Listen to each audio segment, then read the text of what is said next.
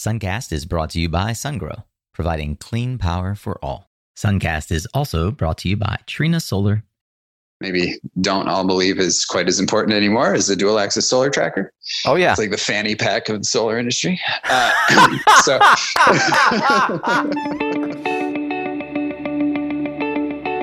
Hey there, Solar Warriors. I'm Nico Johnson, and this is Suncast. Each week, I pull back the veil on the life and business insights of clean tech entrepreneurs building the most noble and impactful companies of our time. I hope what you learn from this conversation is a catalyst for your own growth. So thanks for tuning in, and welcome to our tribe.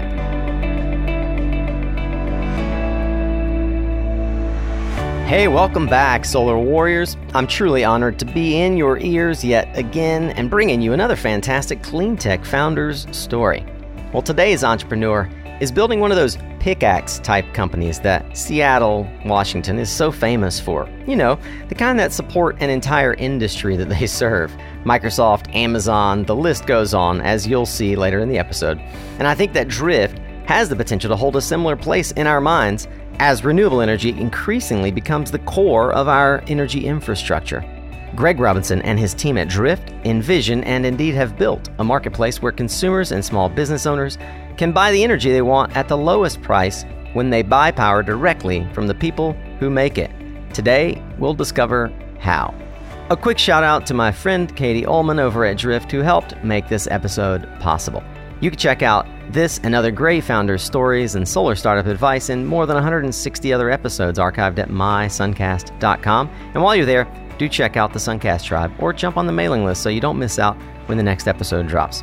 But for now, get ready to tune up your skills, Solar Warrior, as we tune in to another powerful conversation here on Suncast. All right, Solar Warriors, today we get to hang out with another tech startup entrepreneur tackling some of the core infrastructure problems of energy from the heart of the the tech industry up in Seattle. Mr. Greg Robinson, co-founder and CEO of Drift, is building an online marketplace, a place where consumers and businesses can buy the power directly from people who make it. We're going to learn more about why that matters and how this idea came to fruition. But first, Greg, welcome to Suncast.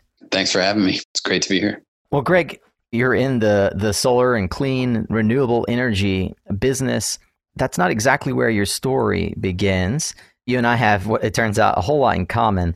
So I'd like to ask if you could take me back to maybe your first job or your first iteration of what you might call a career and how you decided to move on from that and ultimately how you ended up in the energy industry. Career is a tough word for me. I spent most of my middle school, high school, and a little bit of my elementary school years in upstate New York. And then actually, when I was in middle school, I thought I was going to be a doctor. Saying I thought I was going to be a doctor was like kind of a light word. Like I basically knew I was going to be a doctor. Like when I was in seventh grade, I basically knew where I was going to go to college. I knew what I was going to do. I knew that I was going to be an orthopedic surgeon. I sort of had this Was that family background or just deep interest? No, I literally because I broke a bunch of bones when I was a kid, and I spent a lot of time there, and it just looked really looked interesting. What ended up happening is I've always I've never wanted to commit to something that long term unless I could like kind of test and iterate along the way. And so what I did was I tried to see if I could get a job at a hospital, and so I got a job at a hospital in Wrightsville Beach, North Carolina, as a phlebotomist. New Hanover Re- Regional Medical Center over there. And yeah, not, not far from where I'm standing today. I did it, and some of the coolest people I've ever met. And I just, for me, it wasn't like the medical industry was was not really. You get to use the word phlebotomist on a regular basis. I mean, that's a great thing to have in your byline.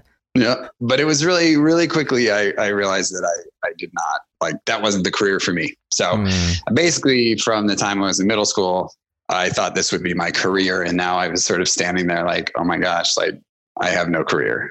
And were you in school or you'd already gotten out of school or? I started school and then I left school because I was like, I'm not sure I want to commit to this for a super long time. So I actually left. I was initially a college dropout. So I went to become a phlebotomist. And after about a year there, I had played music my whole life. And I was like, well, maybe I'll try my hand at playing music. And so I actually packed up my car with all my music equipment and maybe a couple trash bags of clothing and then moved across to Seattle to basically become a rock star, I think is the easiest way. You figure if Pearl Jam and Soundgarden and Alice in Chains and Foo Fighters, I mean, there there are only a few bands who've made it in Seattle. It's not a bad choice. That's right. It was about 10 years late, but yeah. yeah. And so I, I went out and I, I just sort of started to like hustle for gigs. And I think that was really the beginning of like my entrepreneurial lifestyle, which was like, Mm. oh, like I can actually go do it and it could potentially turn out to be a quote unquote career. And so for me, it was just like going out there playing music. I played a gig like for like two years on Tuesday nights at a place near the Space Needle.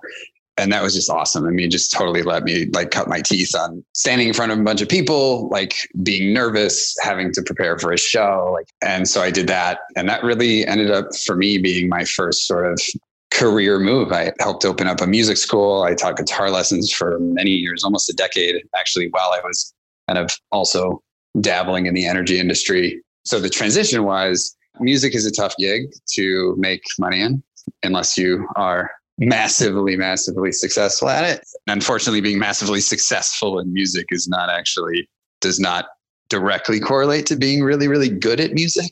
Ah, that's right. Uh, you could be amazing and then still not make it. And so I was really interested at, at that point. Like we had done some recording. I was like, oh, these recording studios are really cool. I would love to get into this space of like, you know, learning more about acoustics, getting into like building recording studios. And so I went back to school at University of Washington. And the only place you learn about acoustics is in physics and the physics program. So I majored in physics and just something crazy happened there where like all there was all this swirling of like you're taking at one point i'm taking quantum mechanics or statistical mechanics where you're just doing a lot of math for modeling. And then on the other hand you're learning about like power systems which power systems are a huge thing for recording studios. Like the power quality is so important for audio right?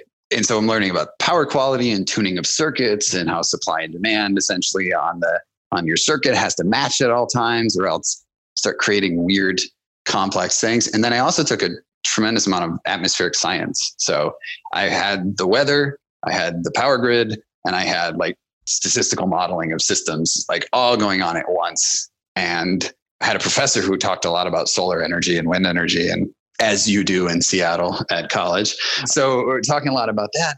Oh my gosh, like this is going to be a nightmare to manage the power grid when we get to high renewable penetration. And so that was like 2008, 2007, 2008.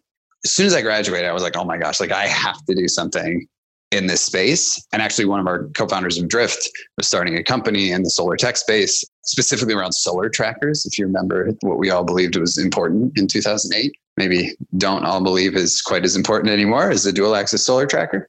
Oh yeah. It's like the fanny pack of the solar industry. Uh, so, That's so So- awesome. so we worked on building a dual axis tracker that would, of course, give us more output on solar panels. Wait, was this the PB hardware or PB fix or whatever? Uh, no, it was a company called Questar Energy Systems, and mostly ended up working on like the ROI. Right, you had to just prove to somebody why this was like financeable, and you could put it out there. And so I was working a lot on the ROI. Like I was working on the models, like trying to figure out like is this going to work? How much land do you need? Like what's the shading? Like all of those things as as you would do back then in the solar industry. And I met a guy in Eastern Washington who had like 80 acres of land and and it was a really optimal site for these systems to go. We were like, oh, well, you could just sell it to your neighbors. We'll just work with Mhm. the local co-op and they would love to see that happen. Long story short, like nobody loved to see that happen.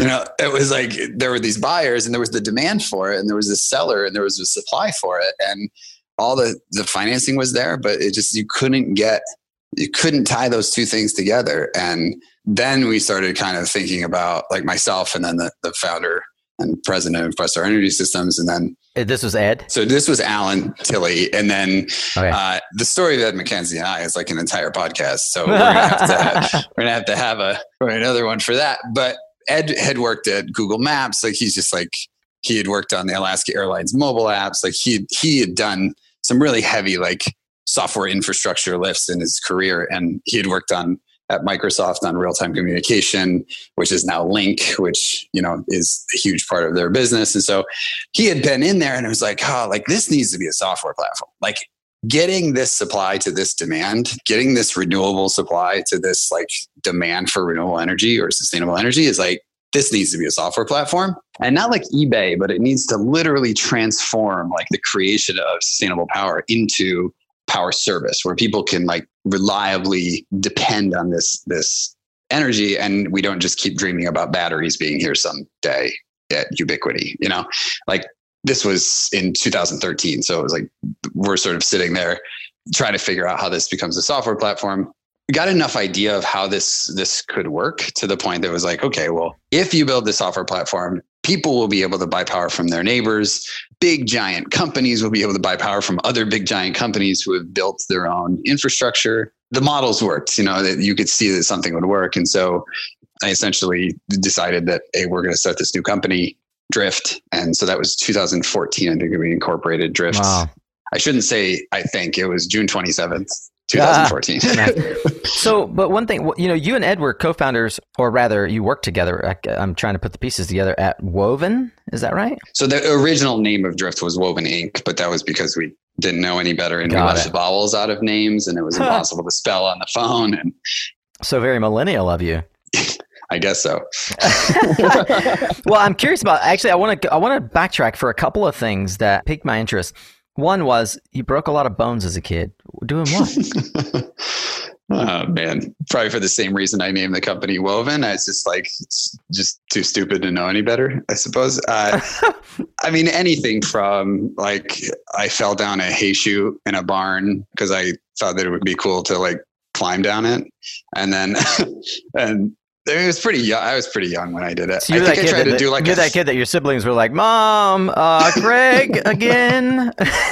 yeah, basically. I think the only other one worth talking about is my. Uh, I think I tried to do like a 360 on a bike, and I made it to like 60. and that was it. You know? so it was. Oh, what what goes up? Well, that that brings right. me to that brings me to my. I'm, I'm, I'm, envisioning you that rotation not working. it wasn't. It wasn't great. That's why I had to oh. major in physics because I was yeah, like, no, this, this exactly. Thing happened to me in seventh grade. I just could not. You know, I needed to prove why that didn't work. So, so do, so do you like math? I love math. You love yeah. math. I mean, you got to if you make it. Yeah. I decided. I decided I wasn't going. This is another thing that ridiculously like we have in common. I decided I wasn't going to pursue my desire to build actually build auditoriums and learn acoustics when I realized that I suck at physics and that's a real big requirement.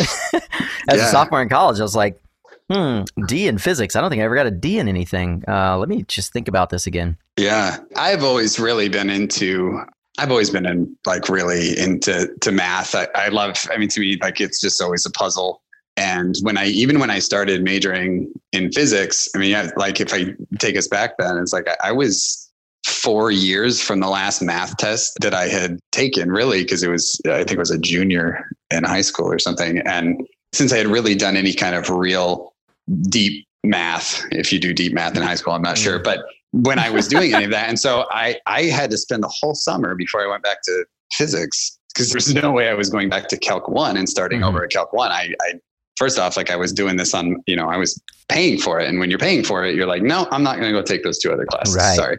And so Calc 3, I was starting right out in Calc 3.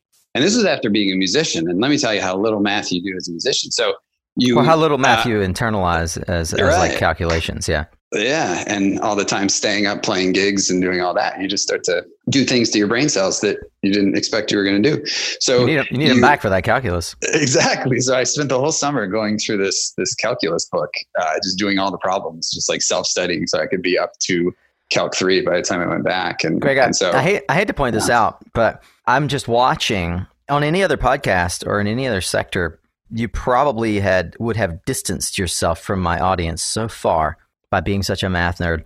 But it turns out that, it turns out that in the solar industry, you're a rock star.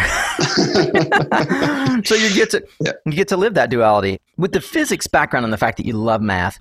I'm curious, and, and you're clearly a, a startup junkie. This is something that is is in you. How does the physics and love of math manifest itself for you in the building of a company? I'm really into building like winnable games. And when you're building winnable games, you're really just saying, okay, how do we incentivize this outcome? And then build towards and build towards that. And I think in math, it really helped me going through physics to see that it's all about, you know, how do we boil this outcome down into like an action that we can take every single day to to get towards that it's literally like physics laws are like that right it's like let me boil this like general law down into this one equation so that we can all sort of agree that hey here's a system that so long as we just keep doing this like the buildings stay up or you know like as long as we all agree on that. And so i think when with company building it's been such a cool a cool opportunity. I mean we're still very very early on and I don't want to proclaim to be an expert at it, but the journey of company building from a human standpoint and the journey of culture building, which to me, I think it says on my LinkedIn that, you know, I think it's the most important product you build at your company is your culture. And so if you build those systems and it has a winnable outcome, you can start to sort of create like an immune system in your company against really bad outcomes because you're thinking about how do we create this outcome? and then coming backwards from how do we create this outcome to here's what we can do every single day that's discrete. It's one little tiny thing to do every single day to get to this big, massive outcome. Greg, I hear you on the winnable game. You know, one of the things that stands out to me is this idea of culture. How is culture a product and why does that matter towards creating a winnable game? Culture is a product in the sense that like when you're building a when you're building a product, you're really creating you're creating something that helps the human on the other side of it, right? Mm-hmm. Ideally, you help the human achieve their goals. And so all of your product design in your company is like around, hey, how do I help this human achieve their goals? And so if you consider that every single day somebody shows up at work, they have a goal to hit or they have, you know, a, a life to fulfill or they have some kind of, you know, whatever it is, their go- they have a goal. You have to design a system so that people can come in and achieve their goal. So a human can achieve their goal. And ideally that ties up into a company goal, right? Like whatever the company goal is in some way, but yeah. that's not what drives humans. That's not what drives right. me. You know, that what drives humans is they're going to have their own subset of goals. They're going to have some potential that they want to gain uh, or want to achieve. They're going to have some kind of uh, some kind of purpose in life, and, yeah. and I think it's nice working in sustainable energy because it allows people especially people who live in like the Pacific Northwest. I mean, it's you have a large population of people who are, who are working to basically keep everything green out here, right? So. Yeah, a lifestyle, a lifestyle and culture goal right there. You mentioned Ed comes from big tech. Google now famously introduced OKRs. So my question is, how do you how do you track whether or not you're building a good culture product? I mean, are you guys approaching it from a different perspective? What the, what does that look like inside the company? As you get larger and you have like more people you can manage it more more i'll say quantitatively i use this analogy of like an orchestra versus say like a jazz quartet you know or a jazz ensemble is like when you're a small group of people you can sort of look at each other and be like oh like it doesn't seem like you're feeling it today you know or it doesn't seem and so we're still very much in the place where we can sort of look at each other and know each other and, and be humans and see hey there's a human problem right here Let's note that. And it's not that they're, yeah, it's not that they're a problem. It's like someone's having a challenge. Some human is not achieving their goals. Right. Right. Which we would look at a user of a product and say, hey, we're not helping this human achieve their goals. So you look at somebody on the team, it's easy to spot that. But other than that, I mean, we keep it super light. We, we just say, hey, you know, here's the company goals. Here's what we need to drive towards.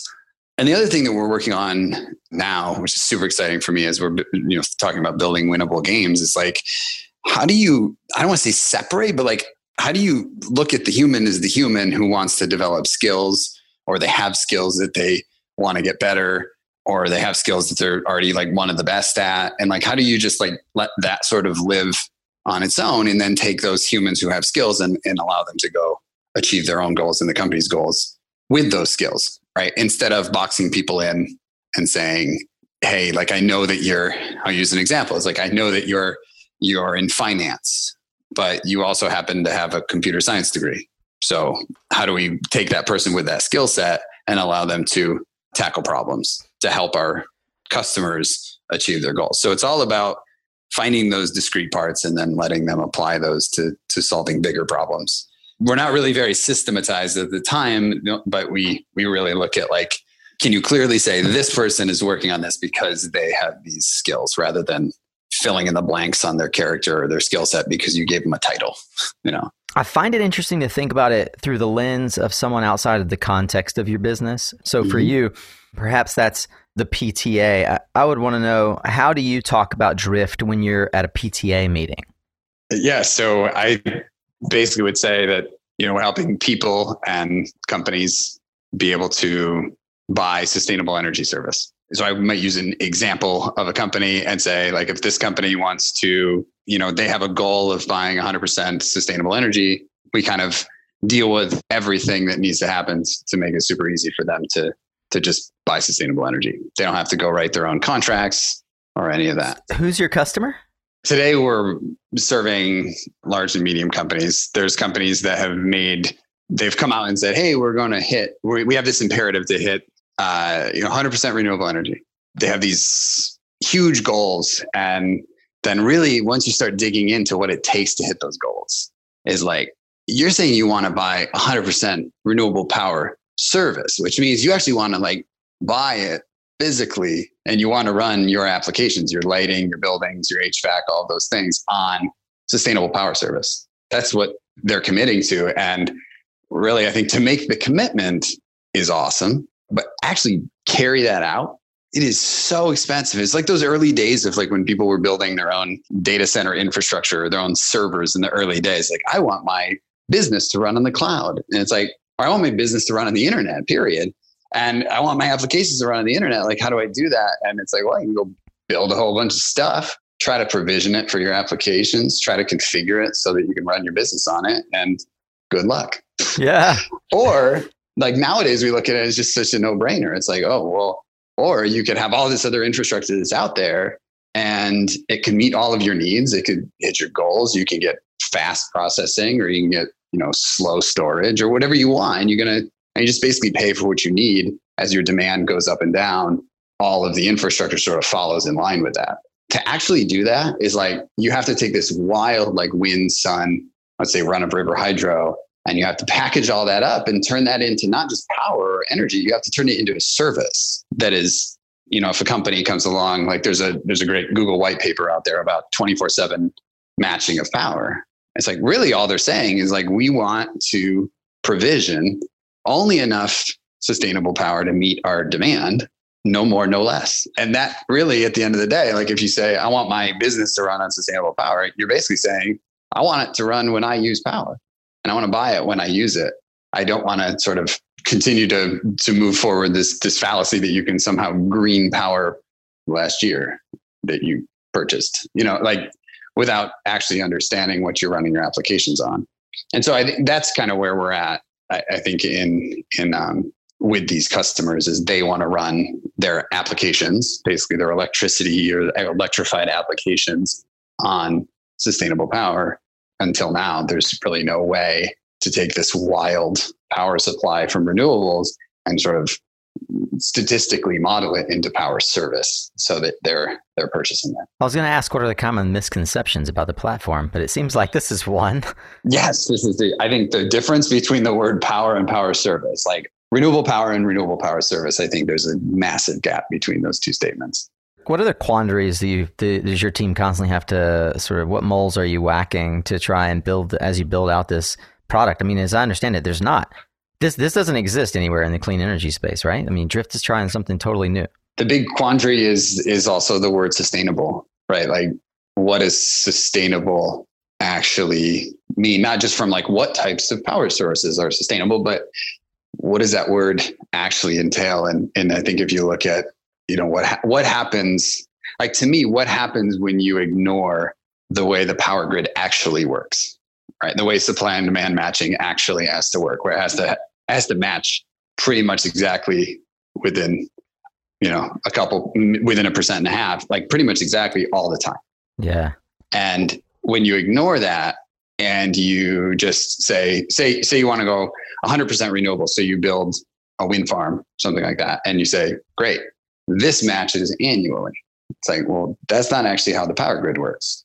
And so if we really want to get to a, a grid that's 100% renewable, we need to start bringing sort of the physics of the power grid back into the conversation. And I think that's where that's one of the big pieces that we look at is like both environmental sustainability and economic sustainability is like how expensive is it going to be if we just cover the grid with renewables wherever it's convenient versus where it's needed and when it's needed.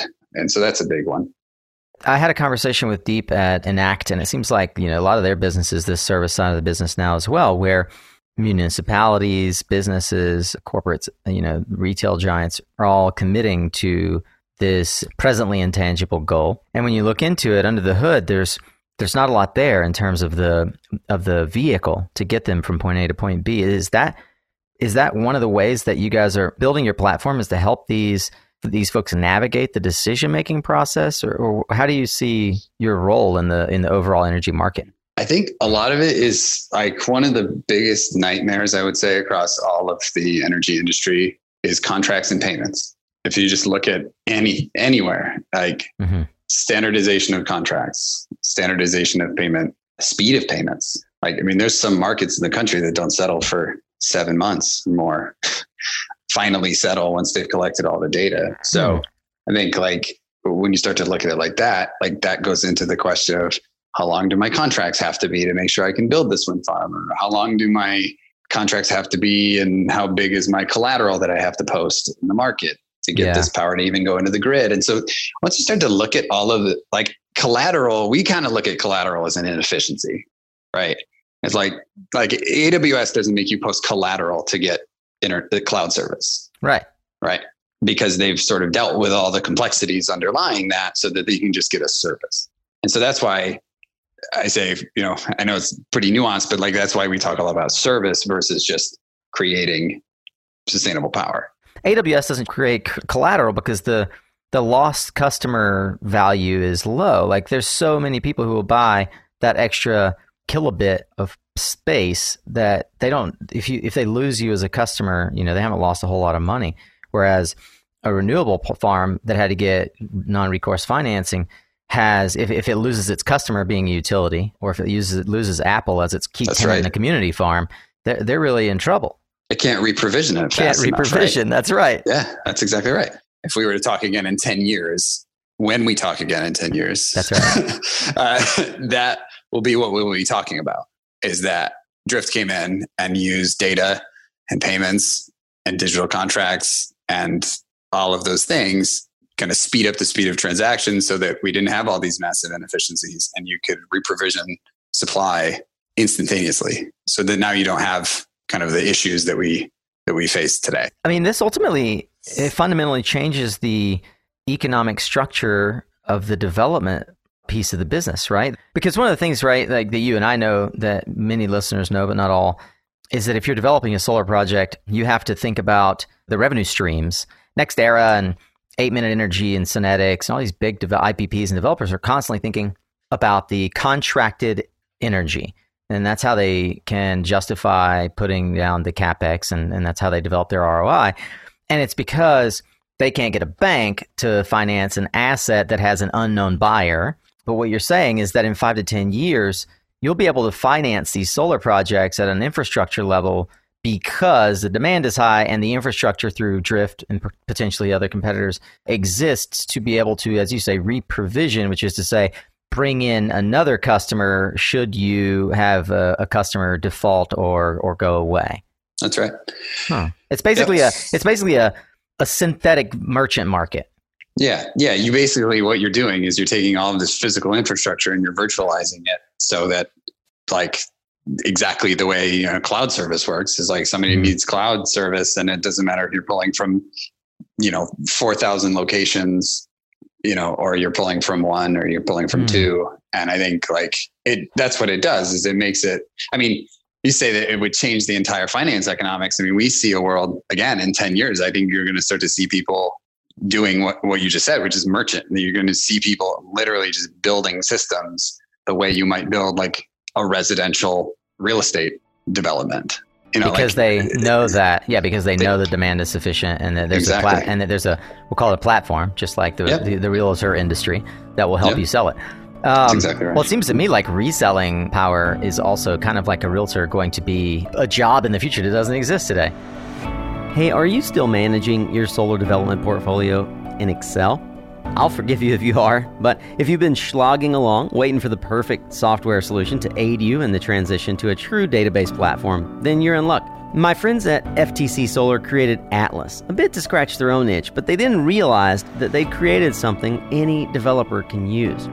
It's an enterprise level, customizable database platform designed to support renewable energy project development. Accessible anywhere there's an internet connection, Atlas includes elements of CRM, project management, data storage, and finance in a single package that is solar ready out of the box.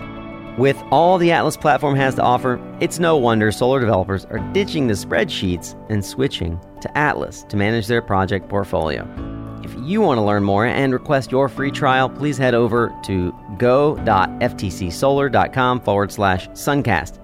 You could also just click on that FTC Solar banner at mysuncast.com. How did you and your co-founders think about the capital stack for getting an, uh, yet another software company off the ground? Yeah, so my key qualifications for going out and raising capital was was that I was the lead singer of the band. So I, I knew how to stand man. up in front of. I knew how to go be a front man. So what I did was I did what any any new entrepreneur who doesn't know anything about venture capital does. They buy Venture Deals, the book.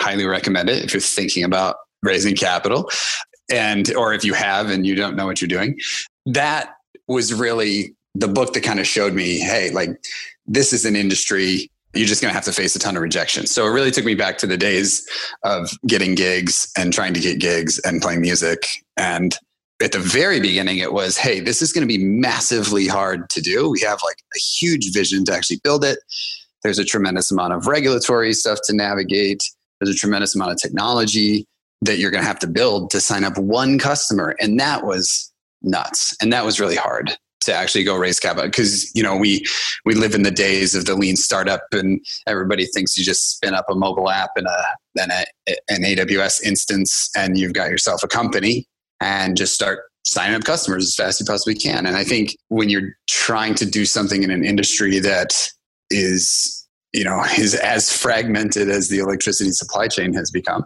and is as heavily regulated as as the energy space or as electricity specifically and you know that you're just going to need like the best capital partners the grittiest the boldest capital partners you can possibly find so i started doing all of my research on who who are these people and i think my second vc pitch of my life was at andreessen and horowitz how'd you get that in that meeting we were working with Perkins Coie in that's a lawyer in, in Seattle. Firm? Yeah, yeah, legal firm and in Seattle. And there's a guy on the team uh, named Ka Dang, and he helped us incorporate the company as outside counsel at Perkins Coie.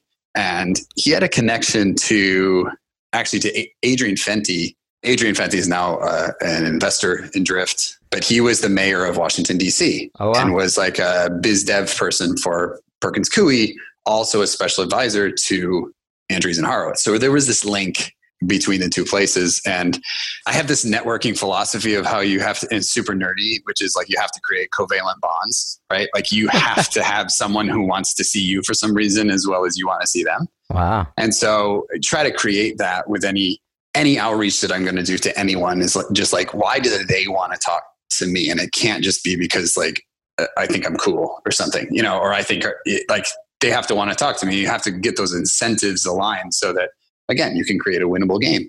So he made an introduction to Adrian. I don't think I've ever actually told Adrian this story, so I'll say it here. Basically, just said, "Hey, I'm going to be in San Francisco on Thursday." Truth was, I was not going to be in San Francisco on Thursday.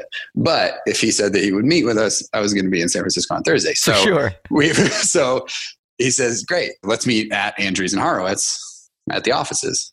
And so it's like fantastic. So we go down there and I tell him, you know, what we're doing. And at the time it was some, I was talking a lot about features and, you know, I was very, very, very in the weeds at that time, trying to figure out what the technology was. So it was really just pitching the technology platform that we were going to have to build.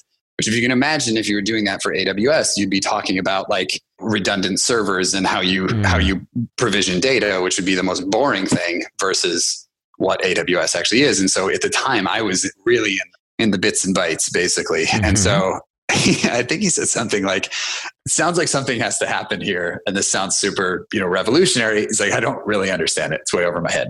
And I think as an entre- as an early entrepreneur, like that felt like a badge of honor that I was able to like do things that were over people's head and sounded revolutionary. But now, one thing that you know, I would I always tell anybody starting a company is just like their confusion is your problem. It's your fault, not their fault. And I it took me years to deal with that while you were, while I was raising capital. You know, yeah, um, I feel like that's a, that's a problem. Yeah, actually, that you. I'm glad you pointed on it. That a lot of solar companies get stuck on. It's like, why haven't they closed the deal? Why does commercial take eight months? The reason is because their confusion is your problem. yeah, you haven't figured out how to communicate this message in a way that resonates. Yeah. and, and, and you haven't made it, it easy. That's right. For them to contract with you, mm, like you haven't made it easy for someone to. I mean, this is like this is like retail 101. I don't know who originally said it, but it's like they talk about retails in the details, right? Like you have to think about every single piece of how to get someone to transact with you. That yeah. goes from hiring people, that goes from getting your team to work together, that gets goes to getting customers, it goes to fundraising, that goes to anything you're doing. It's like you have to make it easy mm. for people to transact with you. And that's your problem. not their problem. I used to be one of those people in the solar industry who's like, well, people don't really invest in this kind of stuff. And it's like, that's a lie that, that leads to losing for sure. So basically, he gave us an introduction to Andreessen and got us a meeting with the, with the general partner there. And it was an absolute disaster. I had no clue. Like I had read venture deals, but venture venture deals unfortunately just teaches you what you do when you have a term sheet and you're negotiating terms. It doesn't say, "Hey, here's actually here's actually how you get to one of those. So I would uh, and and it was so early, so right. repressed memories to kind of talk about this stuff. But I think that it's really important that early. Well, Brad would say turn join, join TechStars now, right? But you didn't didn't have right. the options back in the 08. No, I didn't. And and even if we did, I I don't know if we I think we were, we're like we're pretty much we were pretty far outlier in terms yeah. of like what we were trying to do. I mean, I was basically going to people and being like, "Hey, like we essentially have to start a federal utility company before we can sign up customer one." Wow. And that wouldn't even be a customer; they'd be like a patient. I think we called them patient zero. You know, it's mm. like, hmm. what the heck is going to happen when this person signs up for the service? So my meeting with Andreessen and Horowitz was an absolute disaster. But the kind of dramatic irony of it is that six months later, we were contacted by one of their board members who's a very early stage investor. And I say very, very early stage investor. Her group is called Third Kind Ventures, and she literally looks for people who like have a vision of the future that no one believes in, sort of like Close Encounters of the Third Kind. Mm. And if you have this vision of the future that no one else believes in, you're going to take, you're going to go achieve that, and you're going to go build towards that. Like she wants to find those people. She ended up investing in us super early, 2000 15 gave us like a small amount of seed money to, to get going. Fast forward, we raised again on a round that was led by First Round Capital, which is, I think they just had three people on the Forbes Midas list. And then we raised again from that was led by IA Ventures. And, and so when you look at that progression through raising capital, it was like it was all about like getting the, the charge that we needed to get to the next place to do the learning or whatever it mm. was, and then get get you know charge up again to be able to get the federal utility licenses to sign up the initial customers and then you know raise again to be able to overcome sort of like the technology risk. Basically you just you're just constantly doing this risk mitigation right? Like yeah. and so first was let's mitigate the risk on like vision mission product idea. Let's mitigate the risk the regulatory risk. Let's mitigate the technology risk and then and kind of the market risk. And like how do you get the first you know a thousand people on this platform to to really show what it can do. And then you just continue to capitalize so that you're mitigating big giant risks with each with each capital raise. And and i think all too often at the beginning it's easy to get stuck in that loop of like why doesn't anyone believe me? Why doesn't anyone believe in me? Why, why am i you know i'm a victim of the venture capital industry? And it's like and i think there were days for sure where i felt that way. I think i was turned down by 66 people before i got a check I don't know. At some point, you just got to keep keep going. I, yeah. I, could give all the advice in the world about raising capital. I was like, just don't, just don't quit. Just don't quit. Yeah. well, along the lines of advice, what are some key takeaways or lessons from some of the mentors in your life helping you make these decisions? Uh, I think the the biggest takeaway from any mentor for me is this is gonna sound so basic, but our very first investor was just always she's always used to say like just be clear. And I didn't really realize how profound that statement is because you could say that you could you could post that on your mirror every mm-hmm. morning and just look at it and be like, just be clear. And and just every day, like you can be clearer. You can gain more clarity. You can mm-hmm. gain more clarity for everybody. You can gain more clarity to the people who are on the PTA board with you. You know, you can gain more clarity for the your customers. You can gain more clarity for everyone, mm-hmm. you know, for your spouse to believe in you. You know what I mean? Like there's all those things matter when you're when you're building when you're building a, a, startup and, and when, when the expectation is to build a very high growth startup. And, and you know i'm just about to have my fourth kid. It's like you kind of have to make sure that like all of these people around you and, and your co-founders and your teammates and just everybody is like just be clear. And a lot of people want to give up before they are clear. And then once they feel like they're clear they get mad might get mad because they feel like people don't understand them. And it's like that's it's a new level of being clear so yeah it's one of my one of my biggest things that i try to kind of one of like the, the little things that i try to make sure that i remember. And then one other thing would be really understand the drivers of your business. That again is a very loaded thing. It's like really really really true. like we even run into this in drift. Is like using the right words mm. so that you're all precise. You know like you like even the word renewable energy is like imprecise as we talked about before. You know it's someone else might have a definition that's different from yours. And so like i guess it kind of but this all boils up to or i mean kind of ties up to being clear but really understanding what drives your business not businesses do this or i read a new biography and this is what this person does or i listened to greg on this podcast and and he said this is what they do. And mm-hmm. I think like really, really, really getting down to the core drivers of your business. Like in many cases, I'll give you an example. In many cases, in our business versus say like a SaaS business can just look at revenue. They can be like, hey, revenue is like this really important metric that we should look at. When you're in the energy business, especially specifically the renewable energy business, if you just looked at like total dollars, total transactions in, that can dip because the wind speed died down. Mm-hmm there's literally nothing on your team, like nothing that your team can do, you know, to make up for that issue. And so you sort of have to make these more complex metrics to track so that again, you're creating a winnable game. Really, really understanding those. I meet a lot of entrepreneurs who'll be like, hey, can you introduce me to this person? Or you can introduce me to these other venture capitalists. And that would be my that just makes it really easy for for that entrepreneur. And then when I if I talk to them and it's like, I'm just always really trying to understand like, do they understand the what drives drivers. their business? That's not just something you sit down for in five to 10 minutes and figure out. That's like, that's a journey. Well, Greg, I am going to forego my traditional hot or hype segment, but I do have a question that I would be remiss to not actually drill down on because I think that your technology and where you sit at the nexus of these contracts of clearing, as you said, clearing transactions, etc. A lot of folks may have listened earlier and thought, hmm, really interesting, clearing contracts and having very clear, you know, what some might refer to as smart contracts. It starts to sound a lot like blockchain. What is your position on blockchain and especially as it relates to the energy market? Oh man, that is like the the question of, of my life typically is uh I look at that from two different angles. So one is like what is blockchain's application in the electricity industry mm-hmm. specifically. Mm-hmm. I think there's enough data to say that if we had a ledger that tracked who transacted with who, who paid who, and that could happen using software and that could be shared across all stakeholders, like, yes. that needs to happen. You know, whether that is a permissionless mm-hmm. system or it's centralized, like I'm definitely not the person. Like I don't even have enough of an opinion on that to answer it and sway the conversation. But on the other hand, I think that running institutions on digital contracts, all I hear is I want to run my institution on the internet that is run by electricity service. And so I actually look at blockchain as an application on top of the electricity on reliable electricity service. And I think there's massive application for blockchain in rural areas it's harder for centralized applications to manage like rural zones or developing countries and in villages it's harder to manage those kind of things but blockchain relies on a reliable electricity service.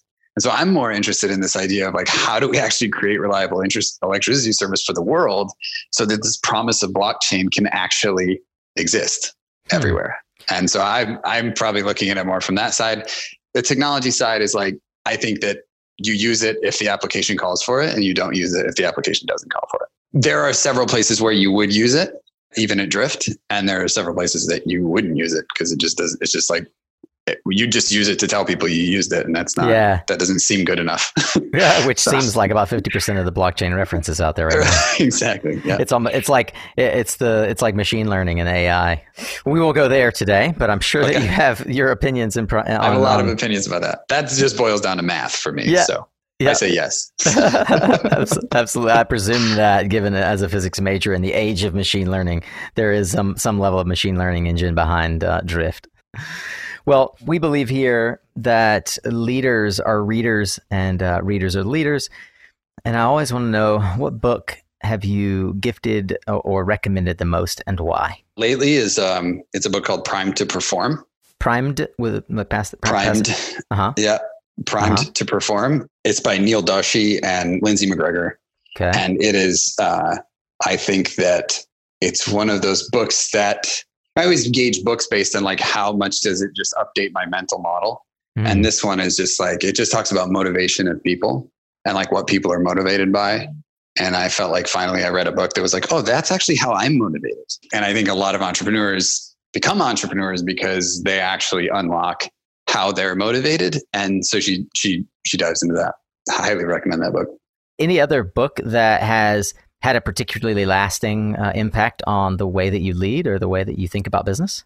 The book that probably updated my mental model again the most would be most recently, and I have I have almost like a two books that sort of work together. One is Blitzscaling, which is oh, a Reid Hoffman book, and then the other one is is Zero to One, oh, yeah. which is a Peter Thiel book. So, and I don't think it's uh, it's a coincidence that Peter Thiel was and Reid Hoffman worked together at PayPal. Those to me, coupled together, is sort of like zero to one. To me, is sort of like the rules and principles of going of doing this zero to one jump, like where you're truly doing something that has not been done before.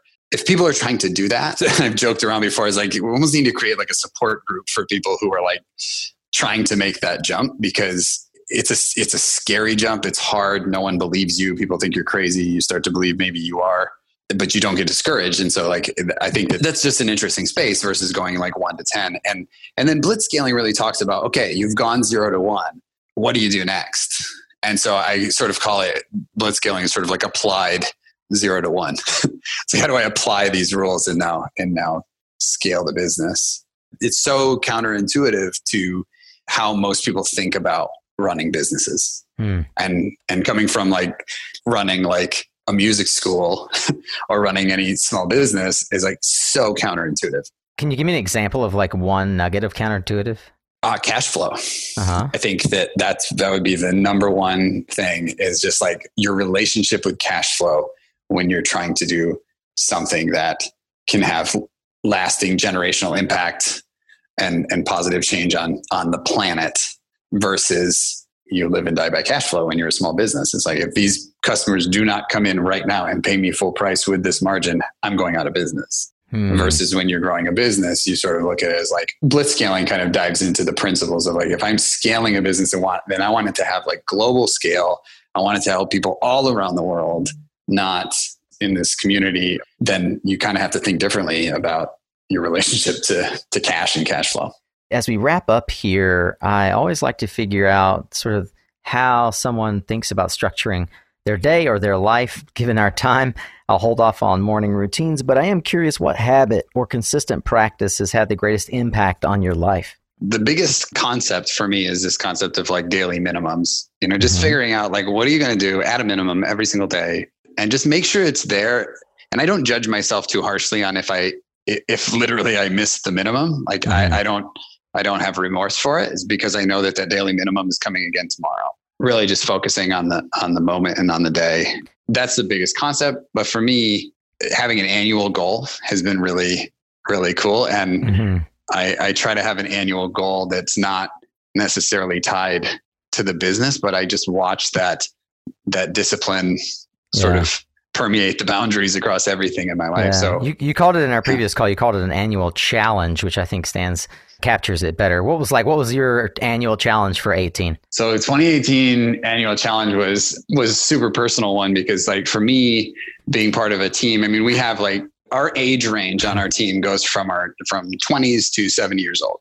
And we also have people from like we just have like people from all different like nationalities, people who speak English as a second language, people who socioeconomic classes uh, difference in growing up. And I think that really is important if you're going to really truly do something that helps a lot of people in the world because like how would how would i know how would somebody Mhm. else know what what the experience of of everybody is and so for me i'm like the co-founder and ceo like if i'm sitting in a meeting and i say we're doing this it's like we're doing this Mhm. you know and i wanted to put myself in a so my challenge for 2018 was like i wanted to find something that where i was the odd one out that wasn't going to be the scenario for me and where literally nobody else was was like me or it would be considered maybe like weird that i was there Mm. and so I actually, it almost is painful to actually say that this is the case at this point now that I've done it, but like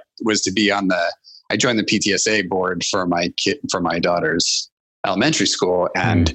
and I, as the co-president and I, and I was the first dad to do wow. that in, in the history of the school, which I think was like 13 years or something. And I, and I knew it was going to be like this place where I would get into it. It's like, I, I'm not, I don't have any special, you know, like I, I don't have any, there's no like bias towards doing what, what I want to do versus in a lot of rooms that I'm in, there's like bias towards doing what I want to do. And so it really helped me to understand the perspectives and viewpoints of maybe other people who feel like, like they're in a room that isn't naturally made for them, if that makes Mm. sense. I mean, this is just dipping my toe into it. By the way, there are many things that we could do to to put ourselves in situations where there's not a bias towards doing Yeah. what we want to do. I would say that was my 2018. So my 2019 goal, I had two of them. Uh, one of them is I, I want to run a thousand miles this year. No shit. That's Um, that's one of my goals. Did we talk about that? There this? we go. Golly, Maybe. the serendipity is crazy. All right, go ahead. and then and then the other thing is I want I want to be an effective remote team member at Drift because we now have employees in New York and I want to just experience it. Doesn't mean I will always be that, but I just want to I want to experience what does it take to be effective on a team that's remote. And it's easy when you're in the off when you're in like the main H you know HQ. It's harder when you're not. Okay, so Q so Q one's gone. How many miles did you run in Q one? Not enough. How are you tracking it? Strava?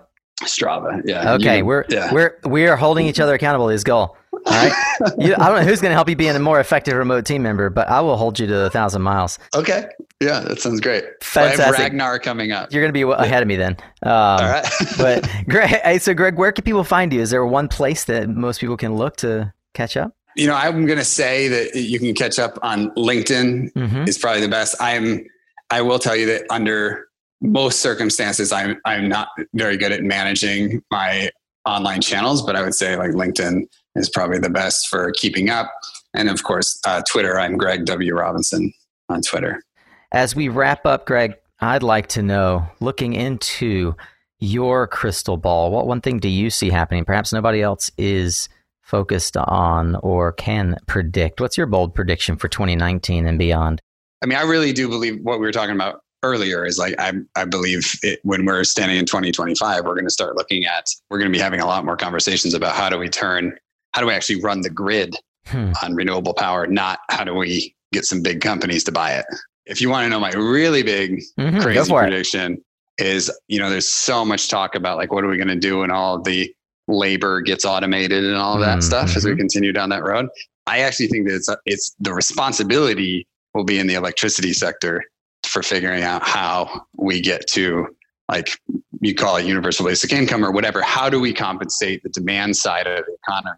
And I think it's the electricity sector that's going to have to figure that out because honestly, as more and more electric labor happens, the electricity grid is going to be like the most critical industry in that future. So I think the the place like the electricity sector is going to benefit from a tremendous amount of electricity, electric labor, while the demand side of the economy might suffer for it. And so I think it's so that's kind of a call to responsibility. It's our responsibility to figure that out. More to chew on, uh, as if you did not have enough from today's guest, Greg Robinson, co founder and CEO of Drift, your home for buying sustainable power as the future becomes increasingly renewable powered. Greg, update your LinkedIn profile. You will soon be a papa of four, not three. Thank you for joining us on Suncast and good luck getting to a thousand miles. I'll be watching you on Strava.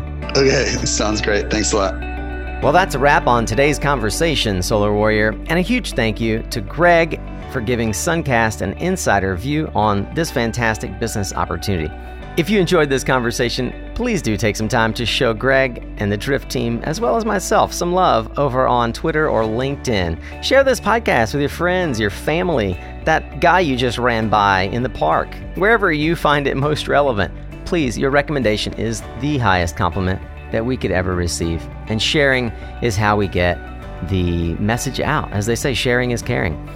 If you just can't get enough of this story and you want to hear more, then I encourage you to also check out Greg's episode on the Freeing Energy podcast, which is hosted by my friend and past Suncast guest, Bill Nussey. I'll leave a link in the show notes for that interview as well. To learn more about today's guest or past episodes, just click on that listen link at mysuncast.com. That'll take you to the episodes page. You'll get the show notes, social media, and website links, fantastic book recommendations, and all the back catalog of other interviews chock full of goodies just like this one. As mentioned in the episode, if you are on Strava and you want to follow Greg or myself for our quest of a thousand miles, which, by the way, we're both struggling to hit, I might add, I'll leave the link to both our profiles as well in that show notes page. And while you're on my website, do please check out the Suncast Tribe, where you can be a part of my inner circle of solar warriors. Click on the member button to learn more about what that entails, including that private episode that I published this week the interview live at Solar Power Puerto Rico on distributed energy resources with David Sandbank from NYSERDA and Anne Hoskins from Sunrun, among others. It was quite the fantastic panel, but we just don't have space for all of these things on the Suncast feed. Well, meanwhile, we've just finished another wonderful episode here. I'm so happy you chose to join us this week. See you again next week as we hear from Mark Goodwin, the CEO of Apex Clean Energy. Remember, you are what you listen to. So thanks again for showing up, Solar Warrior. It's half the battle.